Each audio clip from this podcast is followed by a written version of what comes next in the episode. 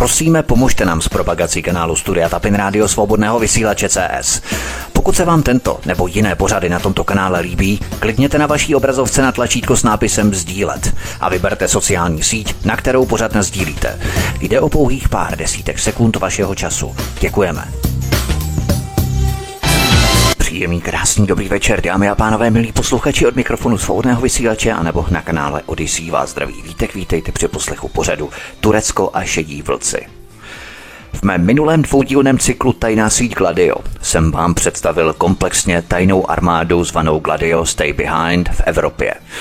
Ta působila téměř ve všech zemích NATO a ve druhé polovině 20. století páchala krvavé teroristické útoky s cílem šířit strach mezi obyvatelstvem evropských zemí. Cílem bylo plnit doktrínu Pentagonu a Washingtonu. Touto doktrínou byla strategie trvalého napětí. V těchto tajných armádách Gladio Stay Behind byli vedle vojáků rekrutovaní pravicoví extrémisté, kteří silně inklinovali jak k nacismu, tak i k fašismu. Tato ideologie byla pro tyto jednotky obzvláště stěžejní. Šlo o kolos, mašinérii, kterou řídili američané a britové, tedy CIA a MI6. Abychom se mohli vypravit dál, je potřeba se zaměřit na jednu specifickou zemi, která je s těmito jednotkami NATO Stay Behind spojená. Tou zemí je Turecko. Právě odtud se rekrutovali tzv. šedí vlci – i ti byli součástí tzv. kontragerila. Člen šedých vlků měl prsty v pokusu o atentát na papeže Jana Pavla II. Abychom se mohli tedy vypravit přímo do Vatikánu, odkud si narýsujeme napojení na pravicové církevní organizace, italskou mafii a americkou CIA, musíme pochopit právě Turecko – to tvoří jakési předmostí nebo spojnici mezi mou minulou analýzou tajné sítě Gladio a chystanými pořady o Vatikánu, italské mafii a americké CIA. A protože Turecko tvoří specifickou část sítě Gladio, rozhodl jsem se ho nezačlenit do cyklu o Gladio, ale natočit o něm samostatný pořad. Pojďme se tedy ponořit do tureckého světa tajných armád sítě Gladio. Turecko-arménská genocida – Dějiny tajné armády sítě Gladio v Turecku jsou bouřlivější než dějiny jakéhokoliv jiného stay behind v západní Evropě. Násilí silně spojené s nacionalistickým hnutím etnických Tyrků má kořeny, které sahají až do počátku 20. století. Během první světové války se Velká osmanská říše rozpadla a v roce 1923 ji nahradila mnohem menší Turecká republika. Téměř veškeré obyvatelstvo zůstalo muslimské, ale podél dělících liní etnických skupin Tyrků, Kurdů a Arménů vypukly násilné střety. Turecká etnická skupina, která představovala 80% obyvatelstva a také vládnoucí elitu v novém hlavním městě Ankaře, začala jít po krku Arménům a Kurdům. Zatímco Kurdové, čítající přibližně 12 milionů lidí, rozdělení novými státními hranicemi, žili v částech Sýrie, Iránu a Iráku, většina Kurdů žila v jeho východním Turecku a tvořila téměř 20% obyvatelstva Nové republiky. Po první světové válce se mnohem menší arménská etnická skupina stala terčem turecké genocidy. Z přibližně dvou milionů Arménů, kteří žili v Osmanské říši, jich přežilo jen asi 200 tisíc, zatímco milion 800 tisíc bylo zabito. Ve stejném období utrpěli velké ztráty také kurdové a zaplatili vysokou daň za životy. Tyrkům se však nepodařilo vyvraždit všechny Kurdy a násilný boj mezi oběma skupinami pokračuje i v 21. století. Pojďme na další kapitolu. Vyzbrojování Turecka. Násilný zrod nového tureckého státu se brutálně zaměřil také na tureckou komunistickou stranu. V roce 1921 bylo celé vedení nově založené komunistické strany zavražděné a strana byla po celé století postavená mimo zákon. Turecko bylo během druhé světové války oficiálně neutrální. Aby se postavilo na stranu vítězů, vyhlásilo teprve v roce 1945 válku Německu. Podpora Hitlera a Mussoliniho byla mezi tureckými nacionalisty velmi silná. Po skončení druhé světové války bylo hlavní prioritou Ameriky ve vztahu k Turecku pevné začlenění země do západního antikomunistického obraného systému. Vzhledem ke své geografické poloze bylo Turecko velmi ceným strategickým územím. Během studené války i po ní fungovalo Turecko jako důležité předmostí pro operace Ameriky a NATO v ropných zemích Blízkého východu a v oblasti Kavkazu. Především během druhé války v zálivu v roce 1991. Kromě toho země představovala během studené války nejvýchodnější pozemní stanoviště NATO. Nikdo jiný, dokonce ani Norsko na severu, nebyl blíže Moskvě. Proto bylo Turecko vybavené špičkovou technikou a využívané jako odposlouchávací stanoviště. Turecko navíc střežilo třetinu všech hranic NATO se zeměmi Varšavské smlouvy. Z toho důvodu se stala turecká elita vynikajícím dodavatelem obraných služeb pro americký vojenský průmysl a příjemcem miliardové americké pomoci. Turecko bylo během druhé poloviny 20. století vyzbrojované Američany. Proto Turecko vytvořilo největší ozbrojené síly v Evropě a druhé největší v NATO, samozřejmě až po Spojených státech. V rámci lehkomyslného hazardu umístili američané v roce 1961 v Turecku dokonce jaderné rakety namířené proti Sovětskému svazu. Když sovětský vůdce Nikita Chruščov o rok později tuto neuváženou strategii okopíroval a umístil na Kubě jaderné rakety namířené proti Americe, došlo ke karibské raketové krizi, která posunula svět na pokraj jaderné války. Prezident John Kennedy krizi vyřešil mírovou cestou tím, že slíbil odstranit rakety Jupiter z Turecka výměnou za Chruščovův slib, že odstraní své jaderné rakety z Kuby. Pojďme na další kapitolu. Turecko, NATO a Gladio. K pevnému začlenění Turecka do NATO museli američané využít dominantního a násilného hnutí panturkismu.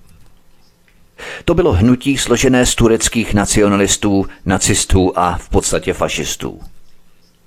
V tomto procesu hrál ústřední roli pravicový extrémista plukovník Alparslan Türks. Během druhé světové války byl plukovník Turks kontaktní osobou německých nacistů v Turecku. Poprvé se dostal do celostátního povědomí v roce 1944, kde byl spolu s dalšími 30 lidmi zatčen za účast na protikomunistické demonstraci.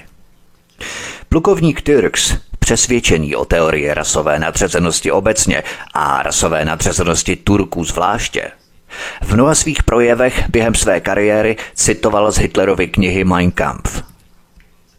Po válce v roce 1948 navázal kontakty se CIA a údajně v této době na její příkaz začal v Turecku zakládat tajnou pobytovou armádu. S prohlubující se spoluprací s Američany plukovník Turks hojně cestoval mezi svou vlastí a Amerikou a navázal důvěrné kontakty jak s Pentagonem, tak se CIA. V letech 1955 až 58 působil ve Washingtonu v turecké vojenské misi při NATO. Když Turecko 4. dubna 1952 vstoupilo do NATO, plukovník Turks už vytvořil tureckou tajnou armádu – její velitelství neslo označení Taktická mobilizační skupina. Sídlilo v budově CIA delegace americké pomoci USMAT. Budova se nacházela ve čtvrti Bachčelivler, tureckého hlavního města Ankary. Taktická mobilizační skupina byla v roce 1965 restrukturalizovaná a přejmenovaná na oddělení pro zvláštní války.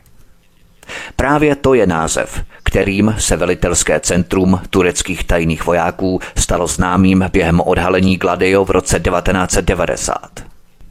Kvůli tomuto odhalení muselo oddělení pro zvláštní války opět změnit svůj název a dnes se jmenuje Velitelství speciálních sil. Pod titulkem Počátky Gladia v Turecku informoval v roce 1990 pařížský spravodajský puletin, že získal jeden z nedávno odtajněných původních strategických dokumentů, které zrodily západoevropskou síť Stay Behind neboli Gladio. Přísně tajný dokument generálního štábu americké armády z 28. března 1949 o celkové strategické koncepci. V připojeném dokumentu JSPC 891 lomeno 6 sekce B je konkrétní zmínka o Turecku, která zdůrazňuje, jak by Spojené státy mohly strategicky využít hnutí panturkismu. Turecko je, podle odhaleného dokumentu Pentagonu, mimořádně příznivým územím pro zřízení jak partizánských jednotek, tak tajných armádních záloh. Politicky jsou Turci silně nacionalisticky a antikomunisticky naladění a přítomnost rudé armády v Turcích vyvolává silné národní cítění. Francouzský zpravodaj poté správně navázal, že turecká tajná armáda s názvem Guerilla byla řízená oddělením pro zvláštní války a skládala se z pěti oddílů. Prvním oddílem byla výcviková skupina, včetně výslechů a technik psychologické války. Druhým oddílem byla zvláštní jednotka specializovaná od roku 1984 na protikurdské operace – Třetím oddílem byla speciální sekce zvláštní operace na Kypru. Čtvrtým oddílem pak koordinační skupina nazývaná také třetí úřad a pátým oddílem byla administrativní sekce. Pojďme na další kapitolu Oddělení pro zvláštní války Kontragerila. Navzdory změnám názvů zůstávaly úkoly a strategie oddělení pro zvláštní války financovaného CIA stejné – spočívaly v použití násilného, tajného, neortodoxního boje v řadě operací podle směrnic jeho vedoucích představitelů. Při klasické operaci, jejímž cílem bylo vyvolat napětí, hodili turečtí agenti z oddělení pro zvláštní války 6. září 1955 bombu do domu v řeckém městě Tesaloniky. Tento dům sloužil jako muzeum Mustafy Kemala a proto si ho všichni Turci velmi vážili – Agenti tureckého Stay Behind nezanechali téměř žádné stopy a z činu obvinili řeckou policii. Tato operace pod falešnou vlajkou zafungovala a turecká vláda a tisk obvinili z útoku řeky. V zápětí 6. a 7. září 1955 turecké sfanatizované skupiny zdemolovaly stovky řeckých domů a podniků v Istanbulu a v Izmiru zabili 16 řeků, 32 jich zranili a znásilnili přitom 200 řeckých žen. S tím, jak se funkce Stay Behind mísila s domácí kontrolou a operacemi pod falešnou vlajkou, bylo stále obtížnější odlišit kontragerilu od klasických teroristů. Pojďme na další kapitolu. Převrat 1960. Vojenská dohoda mezi CIA a tureckou vládou Adnana Menderese z roku 1959 zdůraznila domácí úkol tajné armády upřesněním, že tajní vojáci mají začít operovat také v případě vnitřní vzpoury proti režimu. Pokud byla tajná armáda CIA skutečně určená k tomu, aby zabránila státnímu převratu, nebyla zcela úspěšná. Turecko totiž 27. května 1960 postihl vojenský převrat. 38 důstojníků, včetně styčného důstojníka CIA, plukovníka Tyrkse, svrhlo vládu a zatklo premiéra Adnana Menderese – Ačkoliv přesná role Spojených států v převratu v roce 1960 zůstává nejasná, Dosud dostupné důkazy naznačují, že Bílý dům převrat toleroval, protože byl předem ujištěný, že členství Turecka v NATO nebylo ohrožené. Turečtí pučisté dodrželi svůj slib a hned po převratu nový vládce Turecka, generál Kirsel, veřejně zdůraznil. Turecko zůstává věrné své západní alianci – Američané byli informovaní dlouho před provedením puče. Důstojník jménem Samet Kuscu kontaktoval v roce 1957 americké velvyslanectví v Istanbulu a oznámil, že se chystá státní převrat a uvedl jména důstojníků, kteří tento převrat provedou. Po převratu se kontaktní muž CIA, plukovník Tyrks, stal pravou rukou a osobním tajemníkem generála Girsela – Se dohlížel na proces, ve kterém byly zničené demokratické struktury. Začený premiér Adnan Menderes byl spolu se čtyřmi politickými vůdci zabitý. Zatímco 449 vysoce postavených politiků a soudců bylo zatčeno a odsouzeno k vysokým trestům odnětí svobody. Poté se ovšem 38 důstojníků, kteří tento převrat provedli, začalo rozcházet v názoru na další postup. Zatímco plukovník Tyrks toužil prosadit svou pantureckou vizi a spolu s desítkou důstojníků upřednostňoval autoritářský režim, Většina důstojníků převratu byla přesvědčená, že k obnovení práva a pořádku v zemi je třeba přijmout novou ústavu a uspořádat volby. Plukovník Tyrks byl kvůli svému radikálnímu přesvědčení fakticky odstraněný z politické scény. Byl totiž vyslaný jako turecký ataše na turecké velvyslanectví v Novém Dílí v Indii. Zbývající důstojníci sepsali novou ústavu, kterou obyvatelstvo v červenci 1961 hlasováním přijalo.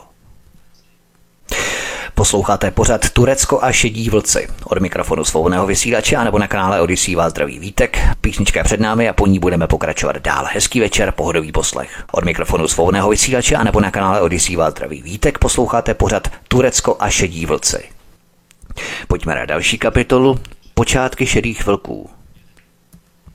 Plukovník Tyrks, který se nedokázal vzdát své podpory panturkismu, tedy vize, která ho inspirovala po celý život, se po návratu z Indie v květnu 1963 spolu s důstojníkem Talatem Ademirem znovu pokusil svrhnout vládu.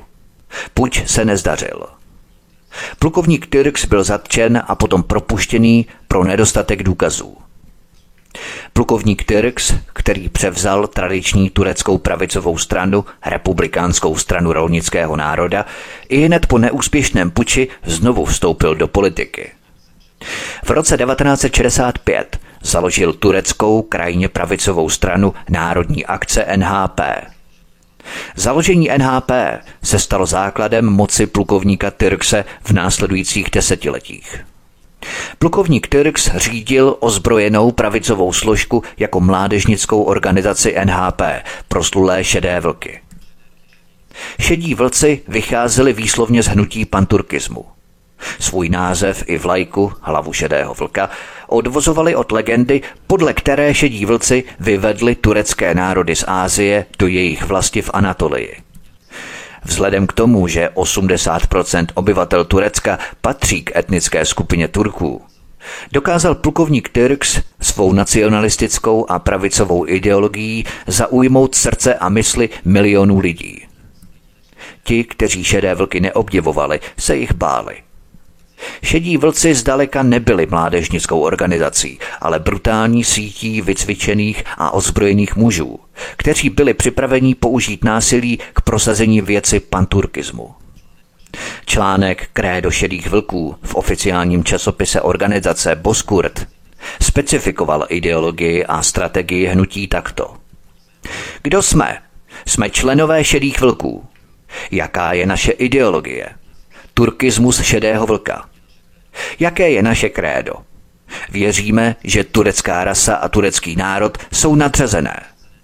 Co je zdrojem této nadřazenosti? Turecká krev. Jsou šedí vlci panturci? Ano. Svatým cílem šedých vlků je dohlédnout na to, aby se turecký stát rozrostl na 65 milionový národ. Nedostaneš právo, získáš ho sám. Konec citace. K dosažení svých cílů se šedí vlci speciálně vycvičili k použití násilí. Opět cituji z jejich časopisu. Válka? Ano. Válka bude-li nutné. Válka je velký a svatý princip přírody. Jsme synové válečníků, šedí vlci. Věříme, že válce, militarismu a hrdinství by se mělo dostat nejvyšší možné úcty a chvály. Konec citace. CIA právě tohoto nacionálně fašistického hnutí využívala a podporovala ho. CIA a NATO v Turecku řídili svou tajnou armádu. Po odhalení tajných záložních armád NATO v západní Evropě v roce 1990 vyšlo v Turecku najevo, že styčný důstojník CIA Tyrks intenzivně verboval mezi šedými vlky pro obsazení tajné záložní armády, která v Turecku působila pod názvem kontragerila. Pojďme na další kapitolu. Generál Talat Turhan odhaluje šedé vlky. Šedí vlci se i v 90. letech v Turecku těšili široké podpoře veřejnosti. Navíc jejich brutalita byla všeobecně známá. Právě z těchto důvodů měl i v 90. letech jen málo kdo v Turecku i mimo něj odvahu se touto otázkou otevřeně zabývat. Mezi těmi, kteří promluvili, byl i generál Talat Turhan. V roce 1960 se Turhan spolu s dalšími důstojníky zúčastnil státního převratu. O čtyři roky později byl v hodnosti generála propuštěný z turecké armády. Po převratu v roce 1971 se ho armáda snažila zbavit. Turecká kontrarozvědka ho mučila, protože stále nesmlouvavě a tvrdošíně hovořil o nejtemnějších tajemstvích tureckého bezpečnostního systému. Už tehdy prohlásil, cituji, Toto je tajná jednotka zemí NATO. Nikdo mu ovšem dlouho nechtěl naslouchat a důvěřovat. Generál Turhan však přežil mučení kontragerily a zasvětil svůj život výzkumu tajné armády a tajných akcí v Turecku. Vydal na toto téma tři knihy. Když se v roce 1990 zjistilo, že v Itálii existuje podzemní organizace Gladio, organizovaná NATO a řízená a financovaná CIA, která byla spojená s teroristickými činy v zemi, vzpomínal Turhan – Turečtí a zahraniční novináři se na mě obrátili a zveřejnili moje vysvětlení, protože věděli, že se výzkumem této oblasti zabývám už 17 let. Přítomnost čerých vlků mezi kontragerilou zjistil Turhan na vlastní kůži v proslulých mučírnách Vili Ziverbej v istambulské čtvrti RNK. V 50. letech 20. století byla právě tato vila využívaná k výslechům osob z bývalých socialistických zemí, zejména z Jugoslávie a Bulharska. Právě v tomto procesu získala kontragerila první výcvik v technikách mučení. Také v následujících letech byly temné komory vily hojně využívané, protože tajní vojáci zavraždili nebo trvale poškodili stovky lidí. V mučírně v istambulské vile RNK mi mučící tým vysloužilého důstojníka Eipa Ozalkuse, šéfa výslechového týmu MIT pro boj s komunismem, zavázal oči a svázal ruce a nohy. Vzpomínal Turhan. Pak mi řekli, že jsem nyní v rukou jednotky kontragerila, operující pod vrchním velením armády mimo ústavu a mimo zákony – Řekli mi, že mě považují za svého válečného zajatce a že jsem odsouzený k smrti. V této vile jsem byl se svázanýma rukama a nohama měsíc připoutaný k posteli a mučený způsobem, který si člověk jen těžko dokáže představit. Za těchto okolností jsem se poprvé seznámil s názvem jednotky kontragerila – Mučitelé, kteří si říkali jednotky kontragerila, byli z velké části tvoření muži turecké tajné služby MIT a šedými vlky. Konec citace. Pojďme na další kapitolu. CIA financuje a vybavuje mučírny v Turecku. V kontragerilách sloužilo mnoho příslušníků turecké vojenské tajné služby MIT, které bylo jen těžko možné odlišit od jejich kolegů z šedých vlků. Výzkum v Turecku zjistil, že jak jednotky MIT, tak jednotky kontragerila byly institucionálně sjednocené, protože oběma velelo nechválně známé a tajné oddělení pro zvláštní války sponzorované CIA v Ankaře.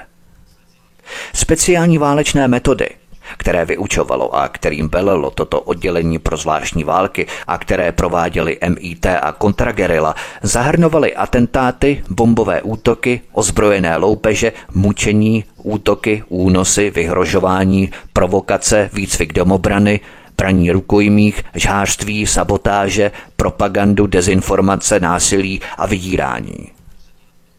Třetina funkcionářů MIT byla během studené války aktivními příslušníky ozbrojených sil, zatímco většina ostatních byli vojenští důstojníci ve výslužbě.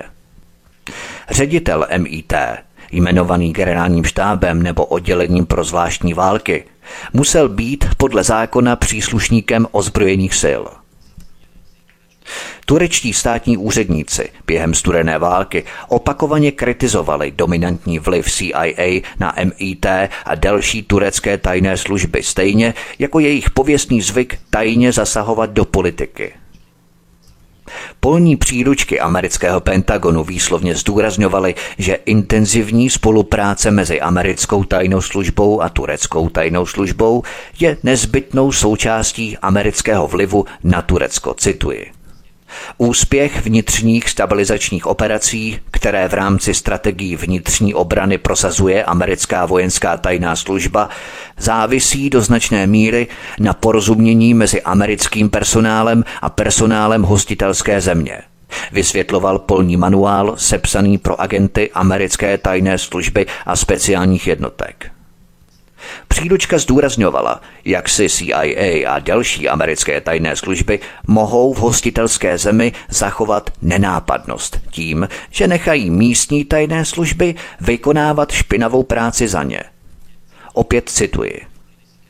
Jakkoliv vysoké může být vzájemné porozumění mezi personálem USA a personálem hostitelské země, Možnost získat pro akce agenty tajných služeb hostitelské země je mnohem spolehlivějším základem pro řešení problémů americké vojenské tajné služby.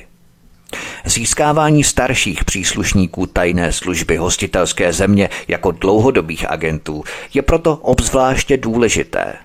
Konec citace. V souladu s americkými tajnými směrnicemi FM 30-31 byly intenzivně pěstované kontakty mezi tureckými a americkými vojenskými a tajnými službami. V rámci programu vojenské pomoci a Mezinárodního vojenského vzdělávacího a výcvikového programu prošlo v letech 1950 až 79 americkým výcvikem 19 193 Turků. V americké tajné směrnici FM 30-31 se výslovně uvádělo, cituji, pokud jde o nábor dlouhodobých agentů, zvláštní pozornost si zaslouží příslušníci následujících kategorií. Důstojníci, kteří měli možnost seznámit se s americkými vojenskými výcvikovými programy – zejména ti, kteří byli vycvičeni přímo ve Spojených státech. Konec citace. CIA byla v pronikání do sítě tureckých tajných služeb natolik efektivní, že i vedoucí důstojníci MIT přiznávali, že jsou na Bílém domě závislí. Zástupce ředitele MIT Sabahatim Savasman Poté, co byl v roce 1977 zatčený na základě obvinění ze spolupráce se CIA, prohlásil, že takové obvinění je směšné a nezná nejzákladnější fakta tureckého bezpečnostního systému. Savasman vysvětluje, cituji. CIA má skupinu nejméně 20 osob, které spolupracují s MIT a v rámci MIT jsou nejvyšším orgánem. Zajišťují jak výměnu zpravodajských informací, tak i spolupráci při společných operacích v Turecku i mimo něj. Naše tajná služba spolupracuje se CIA už od 50. let 20. století. Veškeré technické vybavení, které používáme, nám poskytla CIA. Velká část našeho personálu byla vyškolená CIA v zahraničí. Ústředí MIT bylo postavené CIA. Příznačné je, že CIA poskytla Tyrkovi také mučící zařízení. Kompletní vybavení výslechových komor, od nejjednodušších až po nejsložitější zařízení, pochází od CIA. To vím, protože jsem s ním přímo spolupracoval. Konec citace. Je to velmi podnětná a unikátní spověď, protože odhaluje míru, do jaké CIA ovlivňovala Turecko. Jak vidíme, američané nemají žádnou hranici a žádné zábrany. Zasponzorují a vybaví klidně mučírny, když je to nutné. Turecká MIT byla na CIA zcela závislá, především proto, že CIA platila účet, jak zdůraznil Savasman, cituji. Náklady na operace v Turecku i mimo něj jdou na vrub rozpočtu CIA. Konec citace. Pojďme na další kapitolu Dwayne Claridge, agent CIA v Istanbulu. Síť tajných služeb je nejvlivnější silou v Turecku. Počet osob, které zaměstnávají, nebyl v Turecku nikdy zveřejněný. Odhady ale hovoří o masivním tělese čítajících několik set tisíc osob. Vzhledem k tomuto silnému vlivu Ameriky na turecký bezpečnostní systém zůstávalo vyšetřování operací CIA a MIT vzácné. Dwayne Claridge, narozený v roce 1932 a možná nejmocnější šéf pobočky CIA v Istanbulu během studené války, ve svých pamětech A Spy for All Seasons, špion pro všechny časy z roku 1997, obzvláště ocenil služby agenta MIT Hirama Abáse. Podle jeho vlastního svědectví mu byl Abbas bližší než jeho vlastní bratr.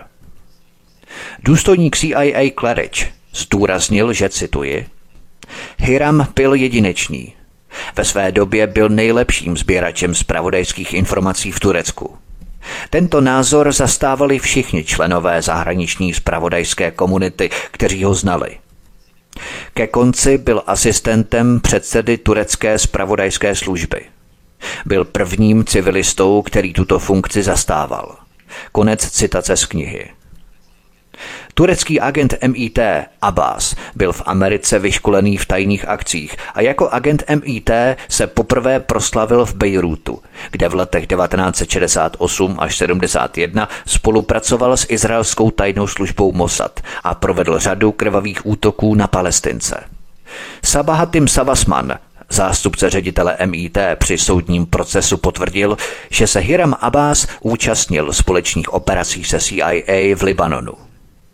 Získával pro sebe značný plat a finanční odměny. Zaměřoval se na levicovou mládež v palestinských táborech a dostával odměny za výsledky, kterých při akci dosáhl. Po návratu do Turecka byl Abbas díky svým úzkým vazbám na CIA v hierarchii MIT neustále povyšovaný a nadále se podílel na citlivých teroristických operacích. Jeho kariéra se nezastavila ani potom, co byl jeho mentor, šéf pobočky CIA Claridge, přeložený do čela pobočky CIA v Itálii. Claridge zůstal s Abbásem v kontaktu, i když v roce 1981 sloužil pod prezidentem Ronaldem Reaganem a šéfem CIA Williamem Caseym. V té době Claridge pracoval na latinskoamerickém oddělení v centrále CIA v Americe, kde se podílel na americkém sponzorování kontras v Nicaraguji. To byla činnost, o které pak Claridge lhal americkému kongresu během skandálu kolem iránské kontras. Posloucháte pořad Turecko a šedí vlci. Od mikrofonu svobodného vysílače nebo na kanále Odisí vás zdraví vítek. Písnička je před námi a po ní budeme pokračovat dál. Hezký večer, pohodový poslech. Od mikrofonu svobodného vysílače nebo na kanále Odisí vás zdraví vítek. Posloucháte pořad Turecko a šedí vlci. Pojďme na další kapitolu Líheň terorismu. Škola Ameriky School of the Americas. Výcvik turecké tajné armády kontragerila probíhal po celém Turecku na mnoha místech a také v zemích v zahraničí. K polovojenským výcvikovým střediskům patřily školy v Ankaře, Bolu, Kajsery, Puce, Izmiru, Kanakale a po roce 1974 také na Kypru. Ve škole pro horská komanda v Bolu byly společně s jednotkami kontragerila cvičené také americké speciální jednotky včetně zelených baretů, připravujících se na válku ve Větnamu. Vybraní důstojníci kontragerily byli vyškoleni ve škole Ameriky School of the Americas. Toto proslulé výcvikové středisko pro speciální jednotky a teroristy bylo otevřené v roce 1946 v Panamě a v roce 1984 se přestěhovalo do americké armádní základny Fort Benning, asi 110 kilometrů jihovýchodně od Atlanty v Georgii.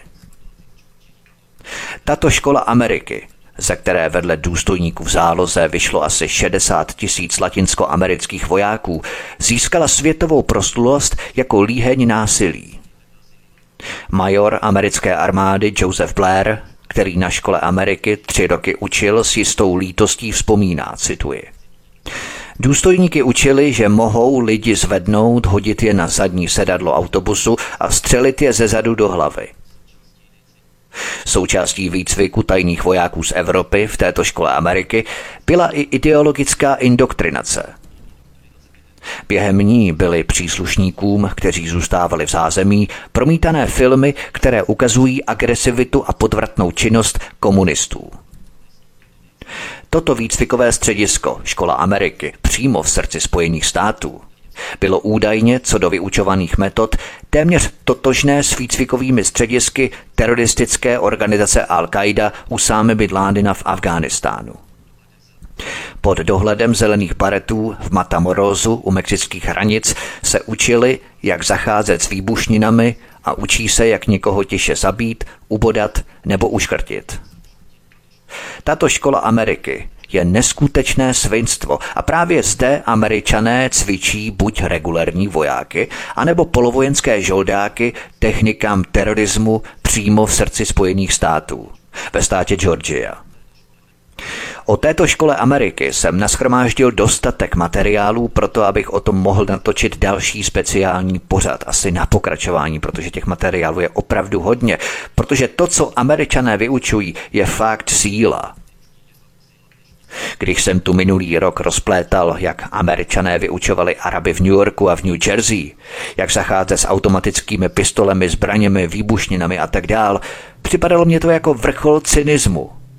Američané stvořili Al-Qaidu přímo v srdci Ameriku, kterou potom posílali do Afghánistánu proti Sovětům v 80. letech a potom do Bosny v 90. letech a tak dále. Prostě vrchol cynismu. Ale nebyl to zdaleka takový vrchol. To jsem ještě totiž netušil o této škole Ameriky, School of the Americas. Protože to je něco, z čeho se nám bude skutečně zvedat žaludek. Až nastuduju potřebné materiály, určitě o tom natočím pořad. Mezi instruktážními příručkami této školy Ameriky byl také notoricky známý utajovaný polní manuál 30-31 spolu s přílohami FM 30-31A a 30-31B, sepsaný americkými experty na terorismus z tajné služby Pentagonu a přeložený do mnoha jazyků. Na zhruba 140 stranách manuál nabízí rady pro činnost v oblasti sabotáží, bombových útoků, zabíjení, mučení, teroru a falešných voleb. Jako snad nejcitlivější rada směrnice FM 30-31 instruuje tajné vojáky, aby v době míru prováděli násilné činy a pak je svedli na komunistického nepřítele s cílem vyvolat situaci strachu a ostražitosti. Případně jsou tajní vojáci instruovaní, aby infiltrovali levicová hnutí a nabádali je k použití násilí. Cituji. Mohou nastat situace, kdy vlády hostitelské země projeví tváří v tvář komunistickému podvracení, pasivitu nebo nerozhodnost a podle výkladu amerických tajných služeb nereagují dostatečně účinně. Spravodajská služba americké armády musí mít k dispozici prostředky k zahájení zvláštních operací, které přesvědčí vlády hostitelské země a veřejné mínění o reálnosti povstaleckého nebezpečí. K dosažení tohoto cíle by se měla spravodajská služba americké armády snažit proniknout do povstaleckého prostředí prostřednictvím agentů se zvláštním pověřením – kteří mají za úkol vytvořit speciální akční skupiny mezi nejradikálnějšími prvky povstalců. V případě, že se nepodařilo úspěšně infiltrovat takové agenty do vedení povstalců, může být užitečné instrumentalizovat extrémně levicové organizace pro vlastní cíle – aby bylo dosaženo výše popsaných cílů. Konec citace z americké směrnice. Tato tajná americká směrnice FM 30-31 výslovně zdůrazňovala jako svůj hlavní bod, že zapojení Pentagonu musí zůstat za všech okolností tajné. Cituji. Tyto zvláštní operace musí zůstat přísně tajné. O zapojení armády USA do vnitřních záležitostí spojenecké země se smí dozvědět pouze ty osoby, které působí proti revolučnímu povstání. Skutečnost, že zapojení sil americké armády jde hlouběji, se nesmí stát známou za žádných okolností. Konec citace. Aby se omezila potřeba znát FM 30-31 a jeho přílohy, byly kopie přísně omezené na osoby uvedené na distribučním seznamu. V nejlepším případě neměla být zanechaná žádná papírová stopa. Cituji. Kdykoliv je to možné, podrobné pokyny na základě této přílohy se předávají ústně. Je třeba zdůraznit mimořádně citlivý charakter této záležitosti. Konec citace. Protože tajemství nelze nikdy udržet navždy, turecké noviny Baris v roce 1973 Uprostřed celé řady záhadných násilných a brutálních činů, které šokovaly tureckou společnost, oznámili zveřejnění této tajné americké směrnice FM 30-31. Potom novinář Barisu, kterému se tajná příručka dostala do rukou, zmizel a už o něm nikdy nikdo neslyšel. Navzdory zjevnému nebezpečí, Talat Turhan o dva roky později vydal turecký překlad přísně tajného FM 30-31. Na Čech se tato publikace amerického teroristického manuálu objevily také ve Španělsku a Itálii. Po odhalení tajných armád NATO po celé Evropě začali badatelé zkoumat přímou souvislost mezi směrnicí FM 30-31 a armády Stay Behind – Ellen Frankovič ve svém dokumentu BBC o Gladiu předložil kopii této směrnice FM 30-31b vysokým americkým představitelům. Ray Klein, náměstek ředitele CIA pro spravodajské služby v 60. letech, potvrdil, že se jedná o autentický dokument. Mimochodem tento Ray Klein navázal kontakt s Polopotem a jako pozdější poradce Ronalda Reagana zajistil výcvik rudých kmérů, vojáky zelených baretů a britských SAS. Řešil jsem to v mém dvoudílném pořadu Tajná síť Gladio. William Colby, ředitel CIA v letech 1973 až 76, který byl úzce zapojený do operace Gladio, se před kamerou zdráhal čelit této temné stránce své země a tvrdil, že o tom nikdy neslyšel. Také expert CIA na propagandu Michael Ledeen se od tohoto citlivého dokumentu odvrátil a tvrdil, že jde o sovětský podvrh. Zatímco Licio Gelli Italský svobodný zednář a vůdce antikomunistické P2 Frankovičovi upřímně řekl Dala mi to CIA. Pojďme na další kapitolu. Prvomájový masakr a kontragerila 1977. Potom, co 12. března 1971 turecká vojenská pravice provedla svůj druhý převrat od konce druhé světové války a znovu převzala moc, propuklo v Turecku násilí v rozsahu nevýdaném od 20. let minulého století. Desetiletí následující po převratu bylo poznamenané mimořádně násilnými konflikty, ve kterých bojovali oddíly kontragerila, šedí vlci a MIT chráněné vojenskou a politickou pravicí s politickou levicí. Země se mezi tím propadala do situace připomínající otevřenou občanskou válku. Celkový počet obětí teroru v 70. letech se odhaduje na pět tisíc. Většinu vražd měla na svědomí pravicová komanda. Statistika za rok 1978 zaznamenala 3319 fašistických útoků, při kterých bylo 831 lidí zabito a 3121 zraněno. Plukovník Talat Turhan obvinil Spojené státy, že zřízením oddělení pro zvláštní války tajné armády kontragerila a MIT a jejich výcvikem podle směrnice FM 30-31 podnítilo brutalitu, kterou Turecko trpělo v 70. letech. K jednomu z největších masakrů došlo v roce 1977. Hlavní turecké odbory pořádali na tradiční svátek práce 1. máj protestní schromáždění na hlavním istambulském náměstí Taškin. Na náměstí se sešlo nejméně půl milionu lidí. Hrůza začala, když zapadalo slunce a odstřelovači na okolních budovách začali střílet na řečnickou tribunu. Dav spanikařil. 38 lidí bylo zabito, stovky byly zraněny. Střelba trvala 20 minut. Přesto několik tisíc policistů na místě nezasáhlo. Tomuto prvomájovému masakru byl osobně přítomný i turecký agent CIA Hiram Abbas, který měl k šéfovi pobočky CIA Kladečovi blíž než k vlastnímu bratrovi. Hotel International, z něhož se střílelo, patřil společnosti ITT. ITT se už v roce 1973 podílela na financování puče proti prezidentu Allendemu v Chile a měla velmi dobré vztahy se CIA. Tři dny před prvním májem byl tento hotel vyprázdněný od hostů a nebyly přijímané žádné rezervace. 1. května vstoupila do hotelu skupina cizinců. Po masakru hotel převzala jiná společnost a jeho název byl změněný na Hotel Marmara. Během následného vyšetřování se náhle záhadně ztratil zásadní obrazový a zvukový materiál. Pojďme na další kapitolu Šedý vlk Abdullah Chatli. Mezi nejznámější členy tajné armády kontragerila v 70. letech se řadil člen šedých vlků Abdullah Chatli. Po absolvování pouličního násilí v gengu se Chatli stal brutálním vymáhačem šedých vlků jako člen oddílu kontragerila operujícího pod vedením oddělení pro zvláštní války.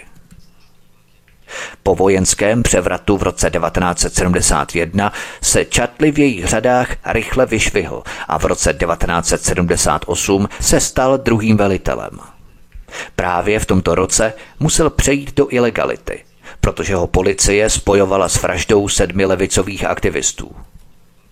Podporován dalšími pravicovými teroristy se Chatli spojil s proslulým italským pravicovým teroristou Stefanem Delekiájem a společně cestovali do Latinské Ameriky a Spojených států amerických na Floridu.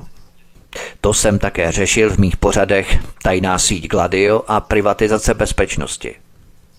Úzce spojen s teroristickými operacemi v Turecku i v zahraničí si Chatli vypěstoval vynikající kontakty s tureckou elitou – Zemřel 3. listopadu 1996 poblíž Susurluku při autonehodě spolu s vysokými představiteli tureckého státu.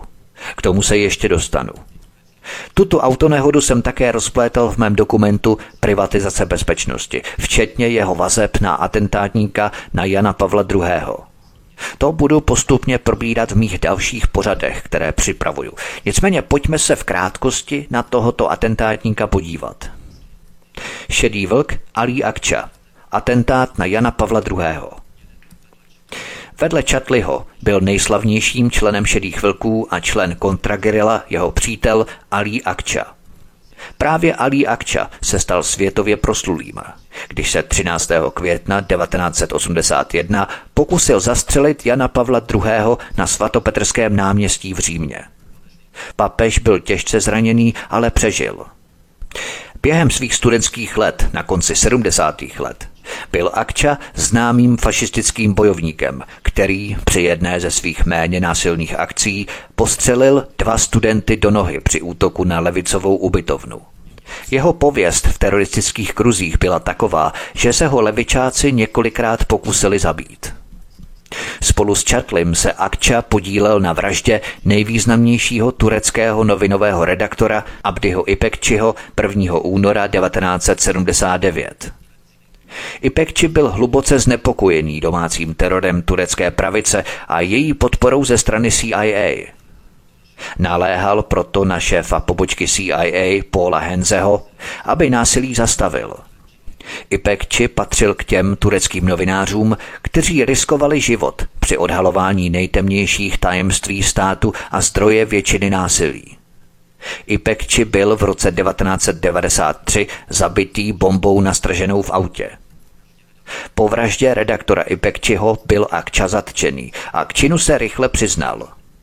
Když ale u soudu pohrozil, že uvede skutečně odpovědné strany, signál byl dostatečně jasný – Následujícího dne skupina šedých vlků propašovala akču přes osm kontrolních stanovišť s věznice s vysokou ostrahou. Po útoku na papeže byl opět začený. Při svědecké výpovědi v Římě v září 1985 Čatli prozradil, že Akčovi dodal falešné doklady a dal mu pistoli, která papeže zranila. Kdyby byli šedí vlci po atentátu na papeže seriózně vyšetřovaní, turecká pobytová kontragerila by byla zcela jistě odhalená. Přesto se tak nestalo, protože CIA ve snaze odvést pozornost obvinila KGB, že právě ona provedla operaci a naverbovala šedé vlky. Posloucháte pořad Turecko a šedí vlci. Od mikrofonu svobodného vysílače nebo na kanále Odisí vás zdraví vítek. Písnička je před námi a po ní budeme pokračovat dál. Hezký večer, pohodový poslech. Od mikrofonu svobodného vysílače nebo na kanále Odisí vás zdraví vítek. Posloucháte pořad Turecko a šedí vlci. Pojďme na další kapitolu. Převrat 1980. Další vojenský převrat přišel 12. září 1980, kdy se k moci dostala pravice. Americký prezident Jimmy Carter byl v době převratu v Turecku v opeře. Když se o něm dozvěděl, zavolal Paulu Henzemu, bývalému šéfovi pobočky CIA v Turecku, který krátce před pučem opustil Ankaru a stal se bezpečnostním poradcem prezidenta Cartera ve Washingtonu na oddělení CIA pro Turecko. Na telefonu Carter Henzemu řekl to, co ten už věděl. Vaši lidé právě provedli puč. Prezident měl pravdu. Paul Hans den po převratu vítězoslavně prohlásil svým kolegům ze CIA ve Washingtonu. Naši hoši to dokázali. Hans byl hlavním architektem tureckého převratu z 12. září 1980. Carterův poradce pro národní bezpečnost Zbigněv Břežinský podpořil Henzeho stanovisko – Během diskuze v Americké radě národní bezpečnosti o situaci v Iránu, kde se v roce 1979 chopil moci Chomejný, vyjádřil Břežinský názor, že pro Turecko, stejně jako pro Brazílii, by byla nejlepším řešením vojenská vláda. V době tohoto vojenského převratu existovalo v Turecku asi 1700 organizací šedých vlků s přibližně 200 tisíci registrovanými členy a milionem sympatizantů nyní ovšem představovali bezpečnostní riziko. Generál Evren ve snaze upevnit svou moc proto postavil pravicovou stranu NHP mimo zákon a zatkl plukovníka Tyrkse a další členy NHP i četné šedé vlky.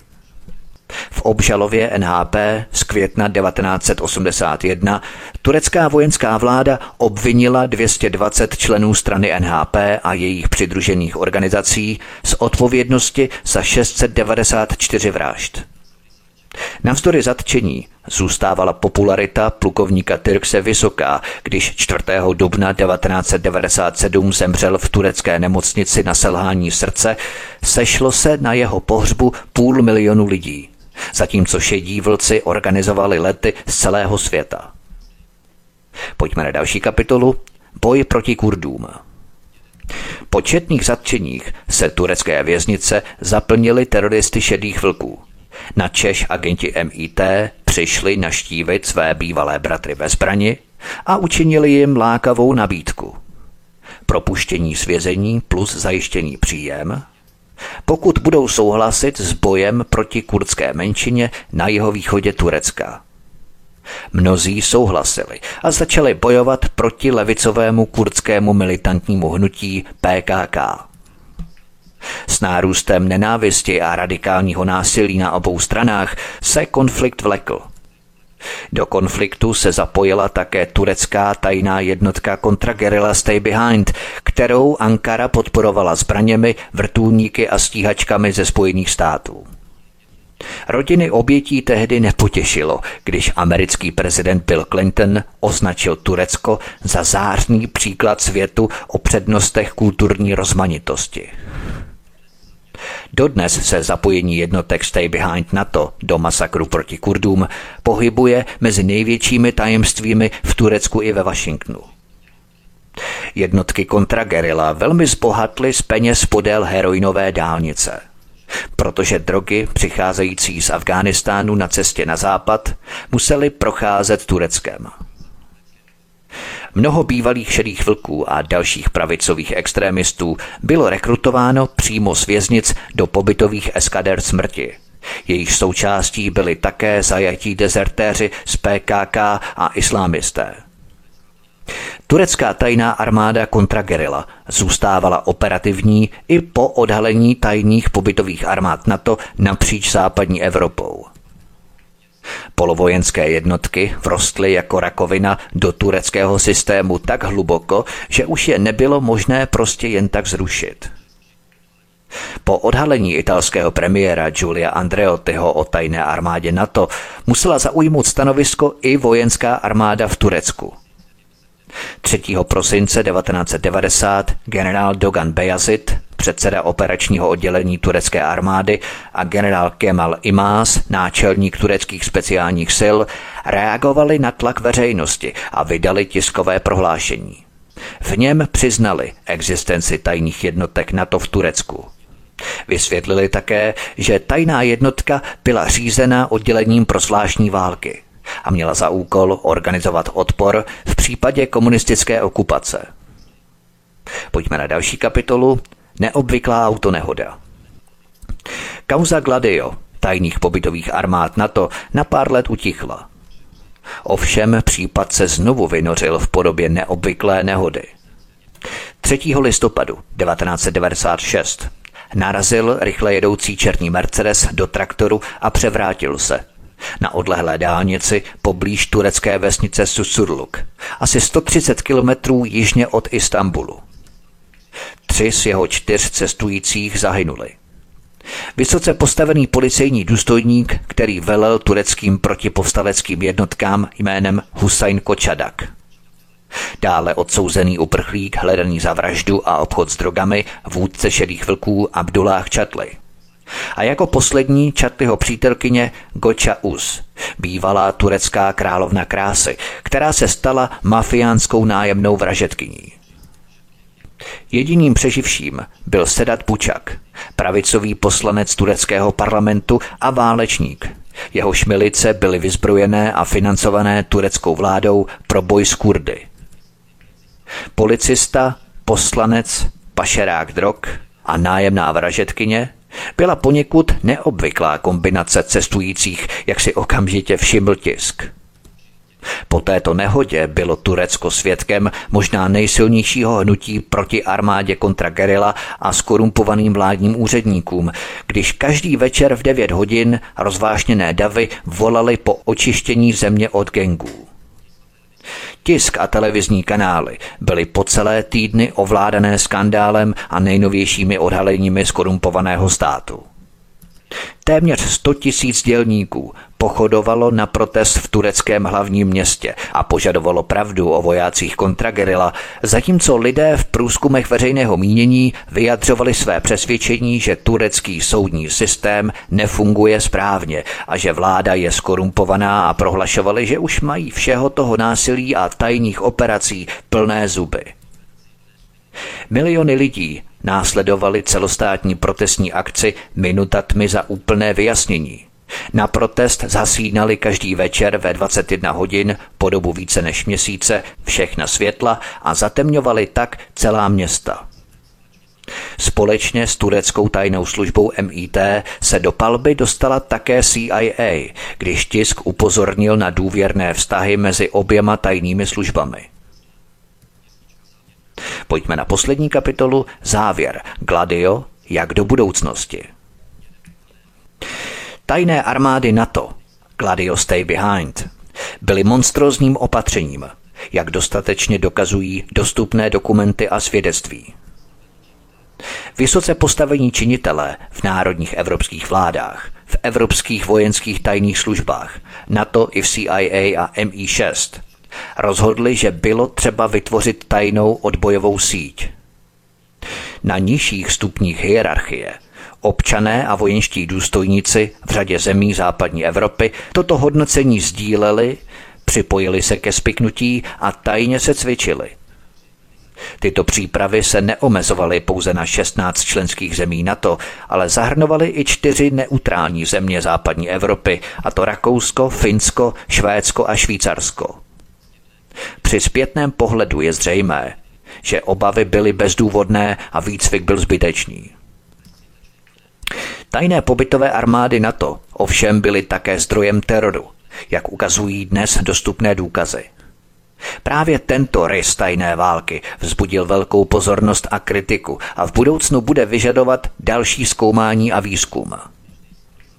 Dosavadní důkazy naznačují, že vlády Spojených států a Velké Británie se po skončení druhé světové války obávaly komunistických stran a v menší míře i stran socialistických. Bílý dům a Downing Street se obávali, že v několika zemích západní Evropy především v Itálii, Francii, Belgii, Finsku a Řecku, by se komunisté mohli dostat do vlivných pozic ve výkonné moci a zničit vojenskou alianci NATO zevnitř. Právě v tomto smyslu Pentagon ve Washingtonu spolu se CIA, MI6 a NATO v tajné válce zřídili a provozovali pobytové armády jako nástroj k manipulaci a ovládání demokracií západní Evropy zevnitř. Lidé o tom přirozeně neměli vůbec žádné tušení. Tato strategie vedla k teroru a strachu. Bylo to naprosté ponížení a znehodnocení fungování demokracie, o které nemůže být z pohledu na to ani řeč. Jaký je vlastně rozdíl mezi Sovětským svazem a americkou říší? Je naprosto zřejmé, že byla k ovládání obyvatelstva na obou stranách železné opony použitá brutalita a teror. Pokud jde o střední a východní Evropu, Neustále se připomíná brutální vliv a podmanění sovětským svazem, zejména v reminiscencích s rokem 1968. Jenomže pokud jde o západní Evropu, přesvědčení o suverenitě a nezávislosti můžeme úspěšně rozmetat. Američané používali stejné brutální techniky strachu a teroru. Byla to jen rafinovanější a skrytější strategie manipulace a omezování suverenity. Američané to prostě umějí marketingově prodat, překroutit nebo zatajit. To je celé. V brutalitě se od Sovětů naprosto vůbec neliší. Operace Gladio byla jakousi Brežněvovou doktrínou Washingtonu. Při mnohých operacích Gladio vedla tajná válka ke krve prolití. Tragické je, že se tajní bojovníci spojili s pravicovými teroristy – což vedlo při nejmenším v některých zemích, včetně Belgie, Itálie, Francie, Portugalska, Španělska, Řecka a Turecka, k masakrům, mučení, státním převratům a dalším násilným činům. Většina těchto státem podporovaných teroristických operací, jak naznačují následná utajování a falešné soudní procesy, se těšila podpoře a ochraně vybraných vysoce postavených vládních a vojenských činitelů v Evropě a v Americe. Tato destruktivní spirála a manipulace strachu a násilí neskončila s pádem železné opony a odhalením tajných armád v roce 1990, ale naopak nabrala na obrátkách. Od zákeřných teroristických útoků na obyvatele Spojených států z 11. září 2001 a zahájením války proti terorismu Strach a násilí ovládají nejen titulky novin po celém světě, ale také vědomí milionů lidí. Na západě byl zlý komunista z dob studené války, rychle nahrazený zlým islámistou z dob války proti terorismu. Válečné bubnování a stěvočelá mediální propaganda, včetně politiků, dosahuje nové formy brutality. Takové prostředí strachu, jak ukazují důkazy o Gladiu, se ideálně hodí k manipulaci mas na obou stranách k radikálnějším postojům. Radikalizuje se stěvočelá Evropa, Rusko i další kouty planety. Politici vyřvávají cosi o naší bezpečnosti – Lidská bezpečnost se ovšem neposiluje, ale naopak upadá. Proč? Protože atmosféra je prosycená manipulací, násilím a strachem. Odkud se manipulace a násilí berou a kam vedou, je někdy velmi obtížné rozklíčovat. Hitler a nacisté z manipulace a strachu velmi profitovali – jak jsem ukázal v analýze v mém dvoudílném pořadu Tajná síť Gladio, tak i dnešním pořadu, Američané aktivně živí a rozmíchávají plamínky nacismu a fašismu v Evropě hned po konci druhé světové války až do dnes. Viděli jsme to ve všech západoevropských státech a aktuálně i například na Ukrajině. Protože lidé na celém světě sdílejí nejasný pocit, že takhle to dál nejde, mnozí hledají strategii, jak ze spirály násilí, strachu a manipulace vystoupit. V Evropě se vytváří konsenzus, že terorismus nelze porazit válkou, protože ta spirálu násilí jen přiživuje. A proto válka proti terorismu není součástí řešení, ale naopak je součástí problému. Kromě toho se zdá, že ani sebešpičkovější technologie, od skenování oční sítnice po inteligentní kontejnery, nejsou schopné skutečně ochránit potenciální cíle před teroristickými útoky. Potenciální východisko ze spirály strachu, manipulace a násilí se možná bude muset zaměřit na samotného člověka, změnu našeho vědomí. Vzhledem ke své svobodné vůli se můžeme rozhodnout zaměřit se na nenásilné řešení daných problémů a podporovat dialog porozumění s cílem omezit extremistické postoje. Můžeme se vymanit ze strachu a manipulace tím, že se vědomně soustředíme na naše vlastní pocity, myšlenky, slova a činy a všechny je zaměříme na mírová řešení. Vzhledem k tomu, že další tajnůstkářství a další krve prolití pravděpodobně nevyřeší problémy, které nás čekají, zdá se, že nové tisíciletí je obzvláště vhodnou dobou k tomu, abychom začali s takovou změnou vědomí, která může mít pozitivní účinky jak pro svět, tak i pro nás samotné. To by bylo všechno, milí posluchači, k tomuto dílu Turecko a šedí vlci. Bylo to takové volné zakončení v rámci Gladia, dvoudílného cyklu nebo série Tajná síť Gladio a potom Turecko a šedí vlci. A právě to nás posouvá k dalšímu pátrání do Vatikánu a tak dále. To budu dlouho studovat, nevím, jak dlouho mě to bude trvat.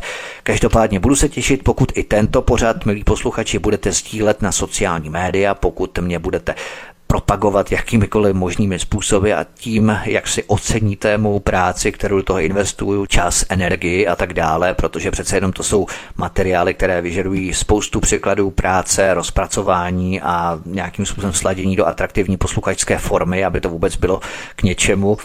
Takže budu rád, když mě budete propagovat, když mě budete šířit, sdílet tento pořad na sociálních médiích, rozposílávat e-maily a samozřejmě budu velmi rád, když zanecháte vaše postřehy, komentáře případně další informace, jako obvykle eh, v komentářích tady na kanále Odyssey a také prosím klikněte, pokud se tak už neučinili, na tlačítko odebírat. To je velmi důležité na tomto kanále Odyssey, na tlačítko odebírat.